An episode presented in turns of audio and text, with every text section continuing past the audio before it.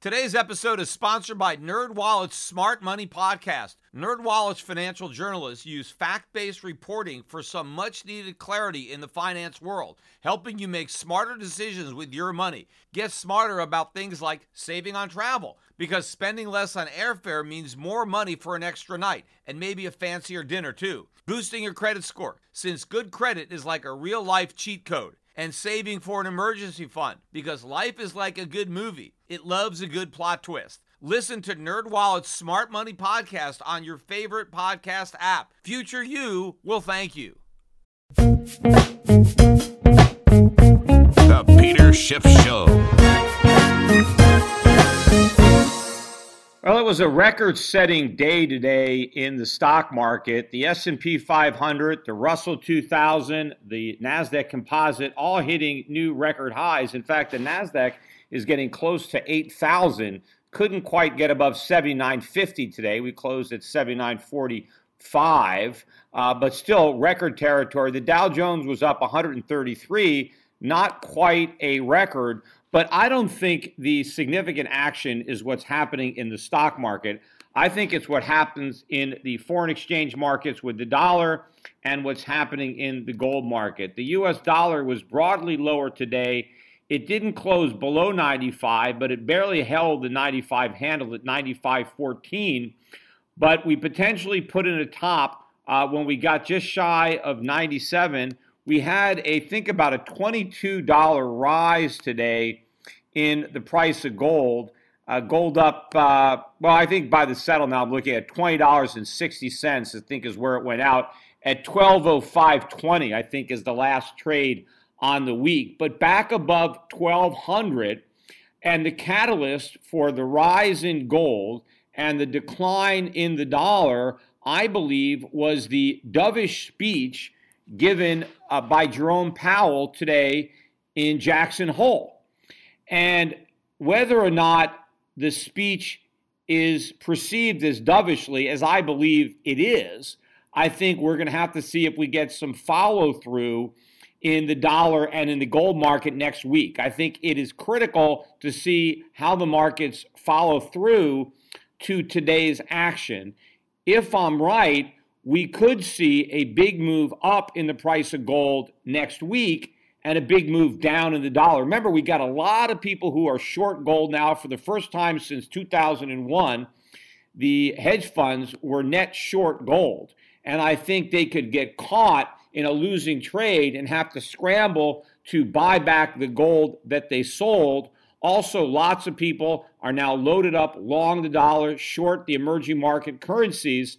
But the, the impetus for this trade, the momentum, had to do with the bullish posture of the Fed and the anticipation that the Fed will continue to raise interest rates and shrink its balance sheet.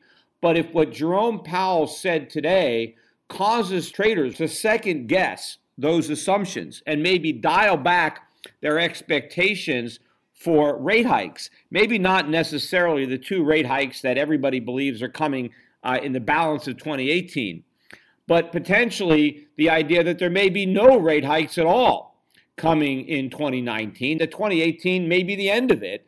And in fact, maybe we won't even get the December rate hike. I think to the extent that traders start to reprice the odds of future rate hikes, this could be a big move uh, in the dollar, a big move in gold. And again, we got to see what happens, because maybe this was a one-day event. Uh, maybe traders are not going to read into uh, Powell's comments what I think he meant. But given the reaction that we had today, I think there is a reasonable chance that that is exactly the way the markets are going to take it. And I think they are very set up for this. I think we have so many people on the wrong side of this trade right now that it's a perfect time uh, for the market to swing the other way. Now, what exactly did Jerome Powell say that causes me and potentially a lot of other traders to now reassess uh, their outlook on what the Fed is likely to do uh, with monetary policy? Basically, what Powell said was, number one, that he sees no danger of the U S economy overheating, and that he sees a low likelihood that inflation is going to move beyond the Fed's two percent goal, setting aside the fact that it's already at about three percent, right? If you look at year-over-year C P I, it's two point nine. Year-over-year P P I, it's like three point four. So we're already way beyond two percent. Yet, according to Powell, uh, he sees no evidence that we're going to get above two percent. But more importantly, if you uh, go back and read the text, which I did, of Powell's speech, and of course, you know, he just delivers a written speech. He does not like me. He doesn't just wing it. Uh, you know, he he reads from a prepared uh, speech, and so every word is is carefully, uh, you know, scripted. I mean, they're not going to go off the cuff, uh, given how the markets could react to, you know, an off the cuff comment. So I'm sure they they read these things and reread these things to make sure they don't send any signals that they don't intend. But if you go back and read what Powell said, he was worried, and he spoke about prior instances.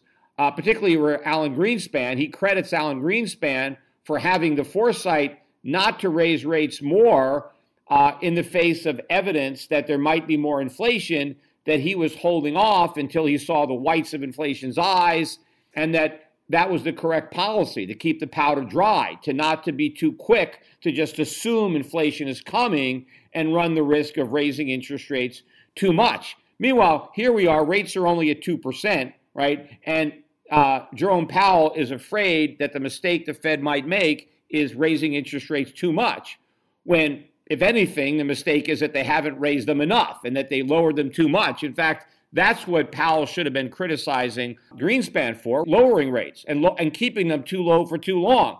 Instead, the mistakes that Powell thinks prior Fed chairman made was raising rates too much, was fighting an inflation boogeyman that didn't actually exist. And so what Powell is saying is that he's not going to do that. He is not going to err on being preemptive when it comes to stopping inflation, but that if, for some unexpected reason, inflation really spikes up well above what the Fed believes, well, then they will do uh, whatever is necessary uh, to rein it back in. So in other words, what Powell is saying is, we are not going to do anything to make sure that the inflation genie stays in the bottle.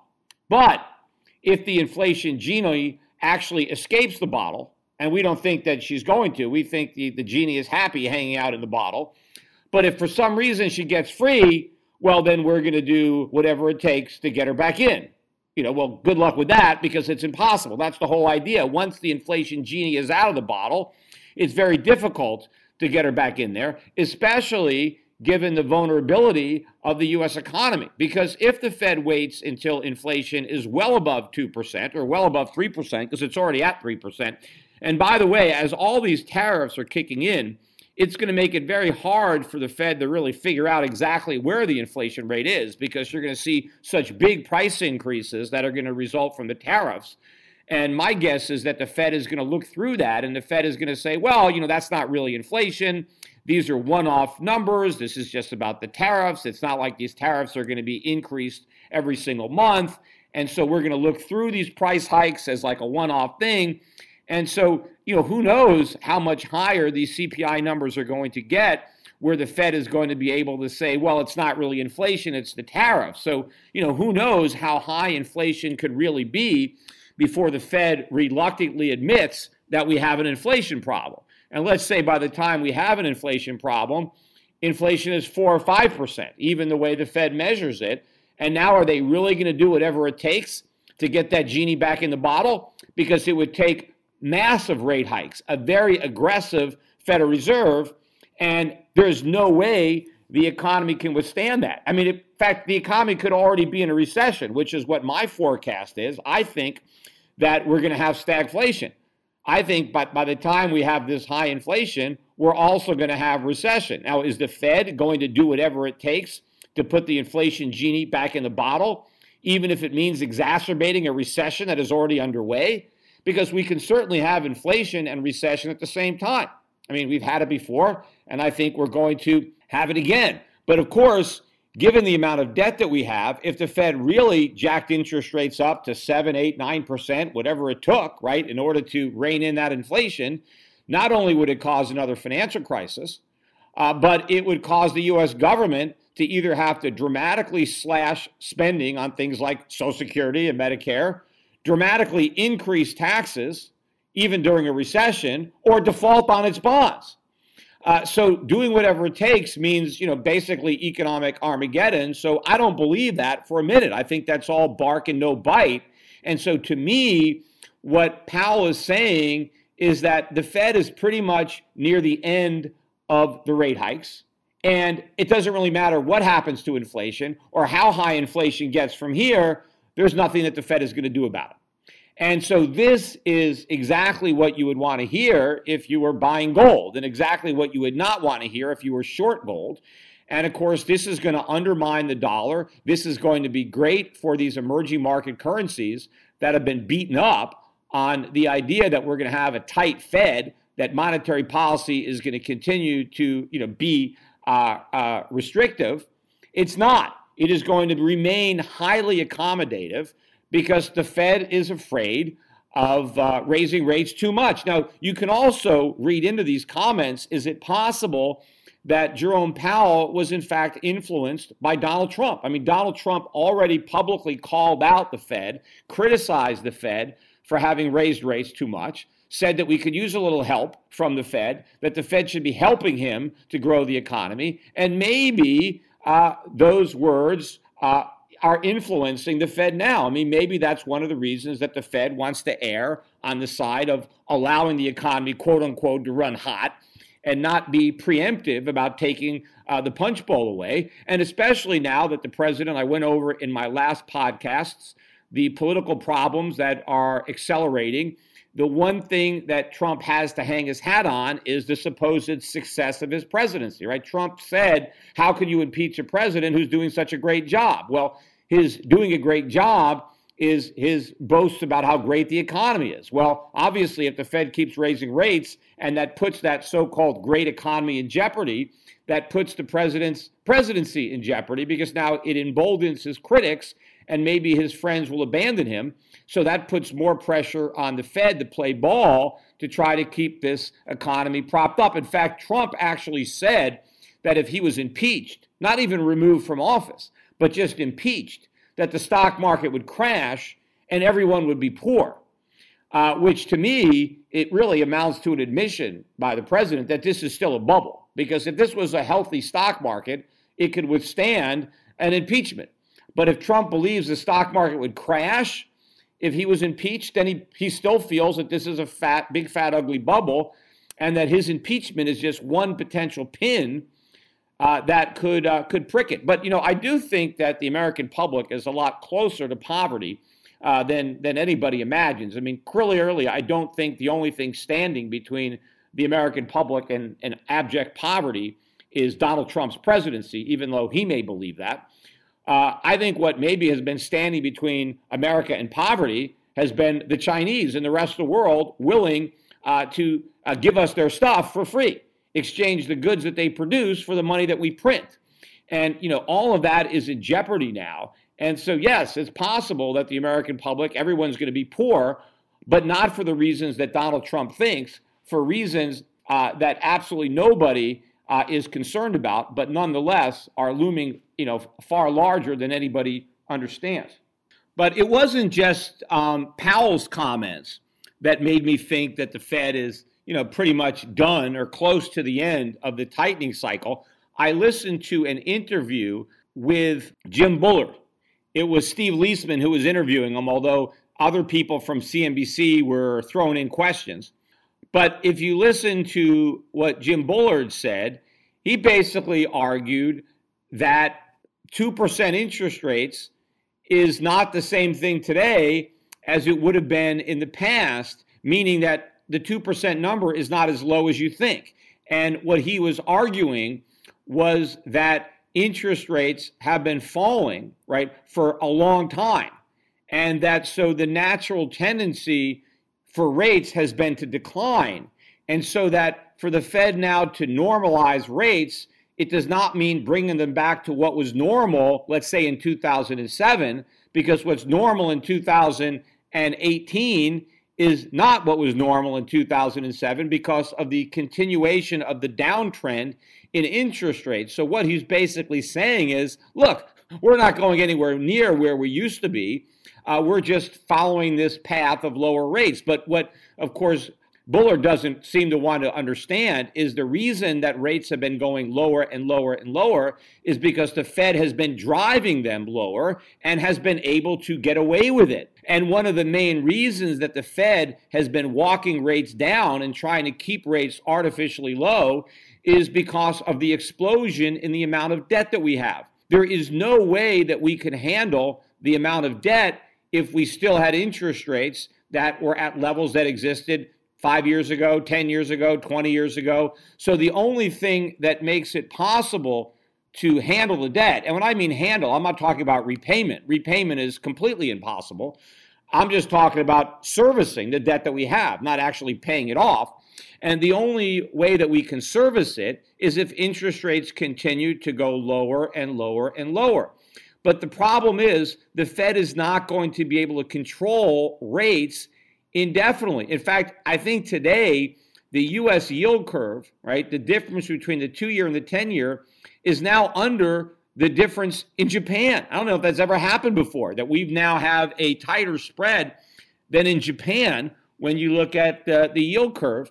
But there's a limit to how long the Federal Reserve is going to be able to keep interest rates moving down. At some point, they're going to blow out, and interest rates are going to spike, and there's not going to be a thing that the Federal Reserve can do about it, and that's when all hell's going to break loose. But his comments about two percent being close to normal, to me, you know, we're about at the end of the cycle. And in fact, the best question that he was asked was by Joe Kernan in the studio, who basically asked the right question, but, you know, didn't press for the right answer, because Joe Kernan mentioned the fact that there are people, of course, he doesn't mention me, but, you know, people, you know, including me, but other people, I'm sure, but just not to the extent that I do it.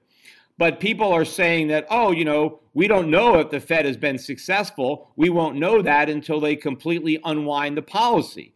You know, so can we write the history books now and say that this has been a success, or would that be premature? Might we have to update it? In fact, that is the question that led Um, Bullard to talk about this two percent not being as low as it used to because of the downward trajectory in interest rates. Although it was funny that uh, when Kernan asked uh, Bullard that question, he actually laughed. And so maybe he realizes uh, that Kernan is right, uh, that this thing is going to end in disaster. And anybody who is claiming premature victory now is, is, is wrong, because, you know, the easy thing to do is to, is to, you know, lower rates to zero and blow up your balance sheet. The impossible thing is to normalize them. That's why they have to redefine the new normal as being much lower uh, than it used to be. And of course, you know, they're not going to be able to, you know, unwind the balance sheet by any significant amount. I mean, if, you know, it's going to be a, a small amount before they have to reverse. In fact, looking at today, we got more bad economic news.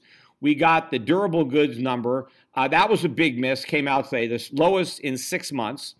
Um, we got more numbers that came out uh, yesterday. We got a big miss in the Kansas City Fed. New home sales, you know, I think dropped to a six-month low or nine-month low. That followed, I mentioned on my last podcast, the drop in existing home sales. As a matter of fact, the macroeconomic surprise index, right, which measures all the economic data that comes out and relative to expectations, and it just hit a fourteen-year low, meaning that the data is missing estimates by the most it's missed in fourteen years. Now, of course, you know, there's a lot of optimism out there. So that's one of the reasons that there's so many misses, is because there's so much optimism. But what this shows you is the optimism is unfounded. Yet, you know, you still have these ideas that, oh, this economy is booming. In fact, the Atlanta Fed's model came out today, and they increased their estimate for uh, Q three G D P to four point six percent, right? Now, you know, it was four point one in Q two, which personally I think is going to get revised lower. But you know what? Today, the New York Fed, they have their own G D P nowcast. They went down to one point nine six. I mean, that's a huge difference. I mean, you got the Atlanta Fed looking for G D P growth more than twice what the New York Fed is. I mean, are, what are, are these guys looking at the same numbers? I mean, how could two uh, Fed banks be so different in what their forecasts are? But nonetheless, I mean, my money would be on the New York Fed, although maybe by Price is Right rules, they'll both lose because maybe they're both going to end up being over. I think this economy is decelerating, although I do think that there is a lot of inflation that is being underreported. So maybe we will get the two percent number only because there's a lot more inflation, uh, and therefore we get, you know, a nominal number that doesn't get deflated enough.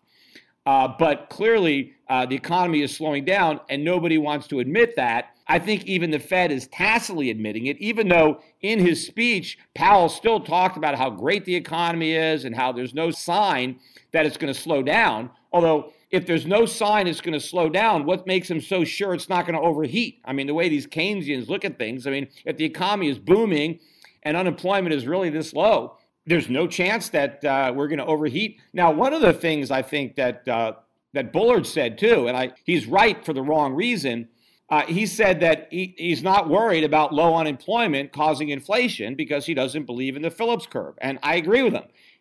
Low unemployment is not going to cause inflation, especially because it's not really low, you know, if you measure it properly. But even if it was low, low unemployment doesn't cause inflation. That's a bunch of nonsense. Low unemployment, people working, helps to keep prices down, right? The reason that we're going to have a lot of inflation is not because we have low unemployment, even if we had it. We're going to have a lot of inflation because the Fed created it already. The money supply growth is inflation. The credit growth was inflation. And the inflation is going to migrate from the financial assets to the real economy, regardless of the level of employment. That's already baked in the cake. So basically, Bullard is wrong. We're going to have more inflation, but it's not because of low unemployment. He's right about that, but he's wrong to not understand Uh, the amount of inflation that the Federal Reserve has already put into the pipeline, and it's just a function of the lag uh, before it really it really rains down on us like a tsunami. Now, you know, I criticize Trump quite a bit. I have been recently on this podcast, but I want to give him props here for something that he tweeted out the other day, and my reaction was, it's about time. And, you know, I don't know why I didn't talk about this on one of my earlier podcasts. I know I thought about talking about it, but never seemed to get to it. So it's now it's a good time since the president has uh, put it on the radar. And I think this followed a news report on Fox News, did a story on South Africa and Ramaphosa, the leader of uh, the A N C in South Africa, and their new land reform, right? Land reform is code for theft, right? Where they're stealing the land that belongs to white farmers and they're giving it out to, you know, Uh, blacks, right? And this is supposedly land reform. And apparently, too, they're following the rule of law because they totally changed the law in order to follow it. They, they changed the Constitution to basically legalize this theft. And now that theft is legal, they're claiming they're not breaking the law. Well, the law is immoral. The law is really unconstitutional. And of course, there is a lot of violence now uh, in, in South Africa, particularly violence against Uh, a lot of white farmers, a lot of white farmers have been murdered. Now, obviously, the government is not actively encouraging this. In fact, I know they are condemning the violence, but the violence is there nonetheless. But what the South African wants to do to white farmers is violence. Even if they're not killing them, if they're stealing their land, that is a violent act. And if you are going to vilify uh, white farmers and try to scapegoat them Uh, for economic problems and target them to have their land confiscated, well, you are basically sowing the seeds of other types of violence. I mean, once you say that, okay, theft is okay, well, murder, all right, well, that's another crime too. If theft is okay, then why not murder, right? I mean, so th- this is the slippery slope when you don't maintain uh, a, a, a moral compass, when you don't have a rigid defense of individual liberty. If you're not going to defend private property, well, then how do you defend life? I'm consistent. I want to protect people's life and their property. But once you draw a line and you say, well, property is fair game, we can steal that, well, then you're blurring the line. And so you are, in effect, encouraging uh, the type of violence uh, that is taking place. But Donald Trump finally wanted to tweet something about, hey, I'm going to look into this. Uh, what's going on in South Africa, confiscating land owned by white farmers. And, you know, the rand immediately sold off, which was already under pressure.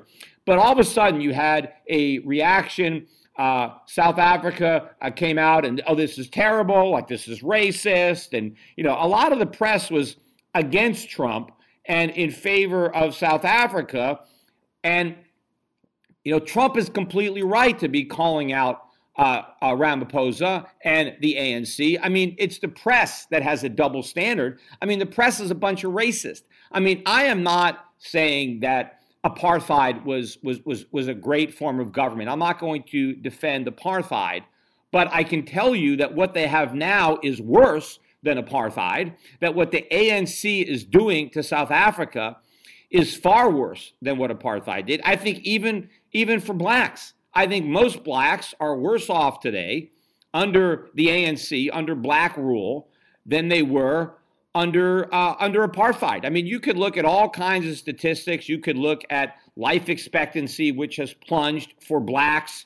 Uh, if you look at crime, which has exploded in the black community. In fact, South Africa is now the rape capital of the world. You have more women raped, I guess, per capita in South Africa than anywhere else in the world. And most of these women getting raped are black.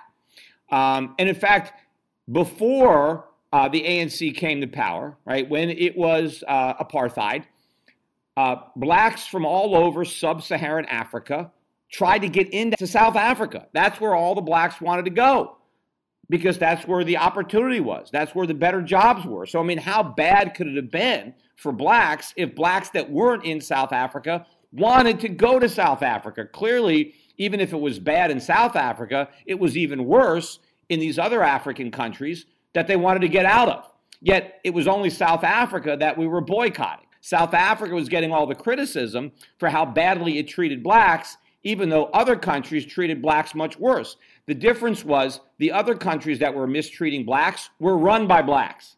So the media, governments didn't care about black people that were being oppressed by other black people.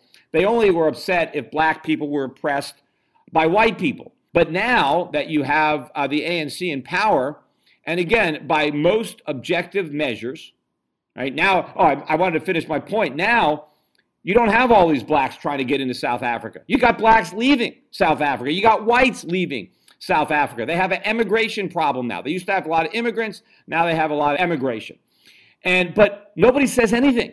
The media is quiet. World leaders are quiet. Nobody cares about how much worse things have gotten economically in South Africa, because now that the oppressors are black and not white, well, everybody is okay with it, which shows you that everybody is racist. If you only care about oppression when it's white people that are oppressing blacks, but you couldn't give a damn about it when it's blacks oppressing blacks or blacks oppressing whites, that is a double standard. That is hypocrisy. And at least Trump, and I want to applaud Trump for actually having the guts, because everybody's afraid, oh, you're you're a racist. How dare you condemn anything that somebody who's black wants to do? Because if you say that somebody who is black and if they want to do something, well, that makes you a racist for pointing out that what they're doing is wrong. No, what makes you a racist is when you refuse to point out that somebody is doing something wrong just because they're black. You can't give somebody a pass because they're black. That's racist. If somebody is doing something wrong, it doesn't matter what their skin color is. You got to call them out. I said that about Trump before when people said he was a racist for calling uh, some black people stupid. If he thinks they're stupid, he should call them stupid. I mean, because I mean, otherwise he's being racist. He calls white people stupid when he thinks they're stupid. Why should he treat blacks any differently from the way he treats whites? Well, at least Trump wants to hold Ramaphosa uh, to the same standard that anybody else would hold him to if he were white. But I want to go from the sublime to the ridiculous and finish up this podcast by going over a story that, I mean, you're not even going to believe it until you research it online yourself, because that's how ridiculous it is. So Tom Frieden was the head of the C D C under Barack Obama, and he resigned uh, when Trump became president. Anyway, the guy is fifty-seven years old, and apparently, about ten months ago, he had a dinner party at his house, and he invited a number of his friends. One of them was a woman, fifty-five-year-old woman, who he had known for about twenty years. And apparently, you know, at the end of the night, and I guess they had some alcohol with dinner, maybe they drank some wine, I don't know how kind of buzz these guys had, but at the end of the night, they all say goodbye, And apparently, you know, he gives this woman a hug. And, you know, Al Franken style, uh, his hand goes down to her ass, right? So he puts his hand on her on her butt, right? Now, I don't know if she said anything at the time. You know, if she said, hey, you know, what are you doing? She slapped him in the face. I have no idea. But after she left, apparently, she went down to the police in Brooklyn, and she reported what he did to the police. And he was just arrested, uh, and he was basically charged with three crimes, three crimes, forcible touching, third-degree sexual abuse, and second-degree harassment. Now, I haven't researched the potential, uh, you know, how what the fine is, what the jail time is. I mean, it sounds like there's a lot of jail time associated with these with these uh, crimes. Uh, but they actually arrested him. I saw a photograph on C N B C's article. They had two detectives, plainclothes detectives. You can see their badges. They were leading the guy off in handcuffs. His hands were cuffed behind his back.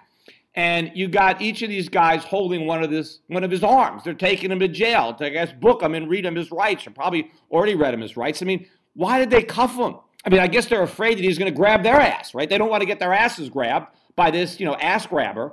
And and so they cuffed him so they could protect themselves. And now they're taking him down to jail.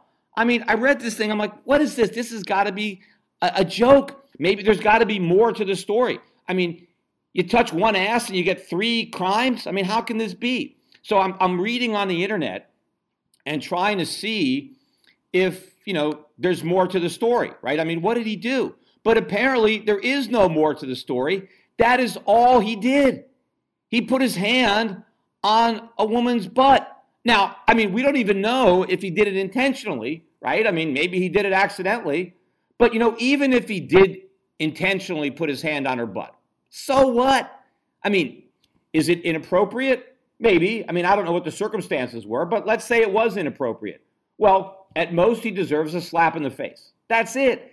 It is not a crime. This is ridiculous. I can't even believe that the police took this seriously. I mean, could you imagine? I mean, you're you're a policeman, right? And you're sitting in your office, and in comes this woman. You know, she's fifty-five years old woman, and she's like, "Oh, I want to report a crime." All right. Oh, what happened to you? Well, this guy put his hand on my on my butt. Really? Uh, where were you at the time? And were you just walking down the street? I mean, did the guy assaulted you? No, no, I was at his house. It was a dinner party. Oh, so you knew the guy? Yeah, I've known him. Well, how long you know him? Oh, about twenty years. Oh, you've known him for twenty years. Has he grabbed your ass often? No, no, this is the first time. So he, you know, basically was waiting twenty years, and he picked this dinner party full of people to, to, to, to put his hand on your ass. Well, I mean, he was hugging me goodbye, but his hand was on my ass. All right, so so what? I mean, what do you want us to do? Go arrest him. Put him in jail. Why? Before he grabs somebody else's butt? I mean, is this guy a threat to society now that he's put his hand on somebody's butt? Apparently he's married. He has two kids. Right? I mean, if this guy was, you know, a serial ass grabber, I'm sure this would not be the first time he'd do it. He waited till he was fifty-five. And hey, if you're going to grab some ass, I mean, why grab the ass of a fifty-five-year-old woman? I mean, look, I mean, there's some fifty-five-year-old women that are probably in nice shape and probably have some nice butts. But I mean, I'm sure he'd be going younger. That was uh, how he got his kicks, he'd, you know.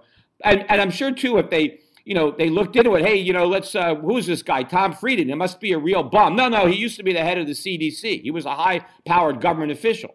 Oh, what, does he have a rap sheet? Does he have any priors? Uh, nope, nothing. No ass-grabbing uh, in the past? Nope, nope. This is the first, his, the first allegation. They went and arrested the guy? Arrested him?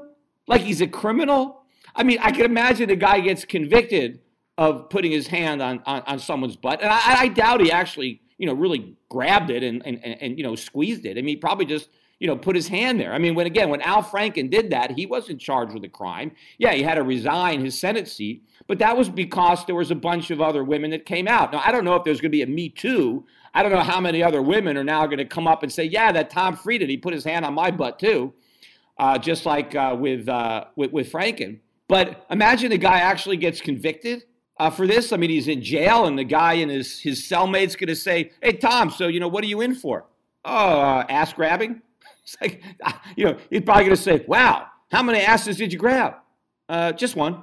I mean, this whole thing is a joke. Does the Brooklyn Police Department have nothing better to do with their time? Don't they actually have real crimes going on in Brooklyn that need prosecution? Right? I mean, they're going to waste the city's resources charging this guy, having a trial so that they can charge him, or, or, or, or you know, he's going to have to prove whether or not he he put his hand on her butt or not. I mean, I mean, even if you admit to it, yes, I put my hand on her butt.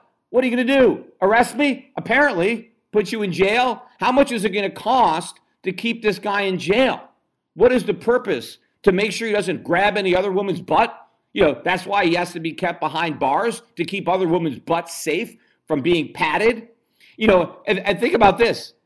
If just patting somebody's butt is, you know, criminal assault. And again, I don't want to make light of actual sexual assault, right? Because there is real sexual assault, uh, real harassment, forcible touching. I could see where this could be a forcible touch. How is it forcible? I mean, just because you touch somebody's butt and they don't know that you're going to do it, it doesn't mean that you forced it. I mean, forcible touching to me is like I actually pin somebody down. Right. And, and, and touch them. Not that I just, you know, put my hand on their butt and, and that's it. And, you know, and then, you know, I mean, you would think that it would be all molesting, that he touched her, you know, he went for second base, third base, he did all kinds of stuff. I mean, to say, oh, it's forcible touching because he was hugging me goodbye and his hand went on my butt, you know, third degree sexual abuse. Where's the sex? Where's the abuse? He patted her butt. I mean, did he do it in a, as a, as a means of harassing her? It was probably a gesture of affection, or I don't know, or maybe after twenty years of friendship, he wanted to let this fifty-five-year-old girl that he was interested in her, and so he patted her on the butt to see what her reaction would be. I don't know, but this whole thing is completely ridiculous. But if patting people on the butt is sexual assault, forcible touching, and harassment, what about the N F L? I mean, why don't they arrest all the players? I mean, how many times do guys on the sidelines pat other players on the butt when they, you know, catch a pass or they make a good tackle and they're running off the field and everybody is slapping everybody on the butt? I mean, I don't see anybody getting permission uh, to slap people on the butt. So are all these guys criminals? Can every N F L player who gets slapped on the butt by a teammate just file a charge? They're going to come in there and arrest them and handcuff them and take them away? And, and charge him with, you know, three three accounts of whatever they are, felonies or misdemeanors. I'm not even sure. I mean, I'm wondering, do you actually have to be the victim? Can you just observe the crime in order to report it? I mean, would it be okay if the fans, right, next time you're watching a football game and you see a player slap another player on the butt, just call nine one one, call the police and say, I want to report a crime. I just saw three crimes. I mean, this stuff is ridiculous. I mean, all times, times, of situations exist where, you know, guys do something, you know, proactively with a woman just, you know, to kind of test the waters. You know, I, I, I mentioned this before. I mean, what about guys going to the prom with a date? You're taking a slow dance. Your hand goes down, you grab her butt. Is that a crime? That three crimes? You're going to jail because you grabbed someone's butt, you know, put your hand down there. You moved your hand from the nape of her back down to her, her backside. You know, just to see if she'd leave it there or push it away, right? I mean, as I said, that's, that's you know, slow dancing one oh one. That's the whole goal of the slow dance, is to see how low you can get your hand. And it's up to the girl to tell you, you know, when to stop. But is now all that going to be a crime?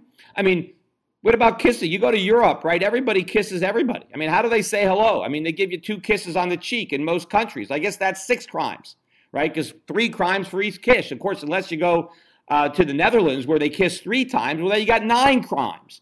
I mean, we have gone off the deep end here in trying to define, right, every single act as being assault, as being harassment, as, as, as being warranted uh, for criminal prosecution. And when you do that, you actually water down the real meaning of serious crimes if you're going to try to take everything and put it on the same level. So I think women are doing themselves an incredible disservice uh, when they are trying to, uh, you know, apply these laws the way they're doing it. And I can't even believe, again, that the police department even took this seriously. But maybe there's some kind of crazy rule now. We've gone so over the top with this Me Too stuff that this type of stuff actually has to be taken seriously, which means pretty much that any woman could blackmail any man anytime by threatening to, you know, call the police and say that, you know, he touched my butt. I mean,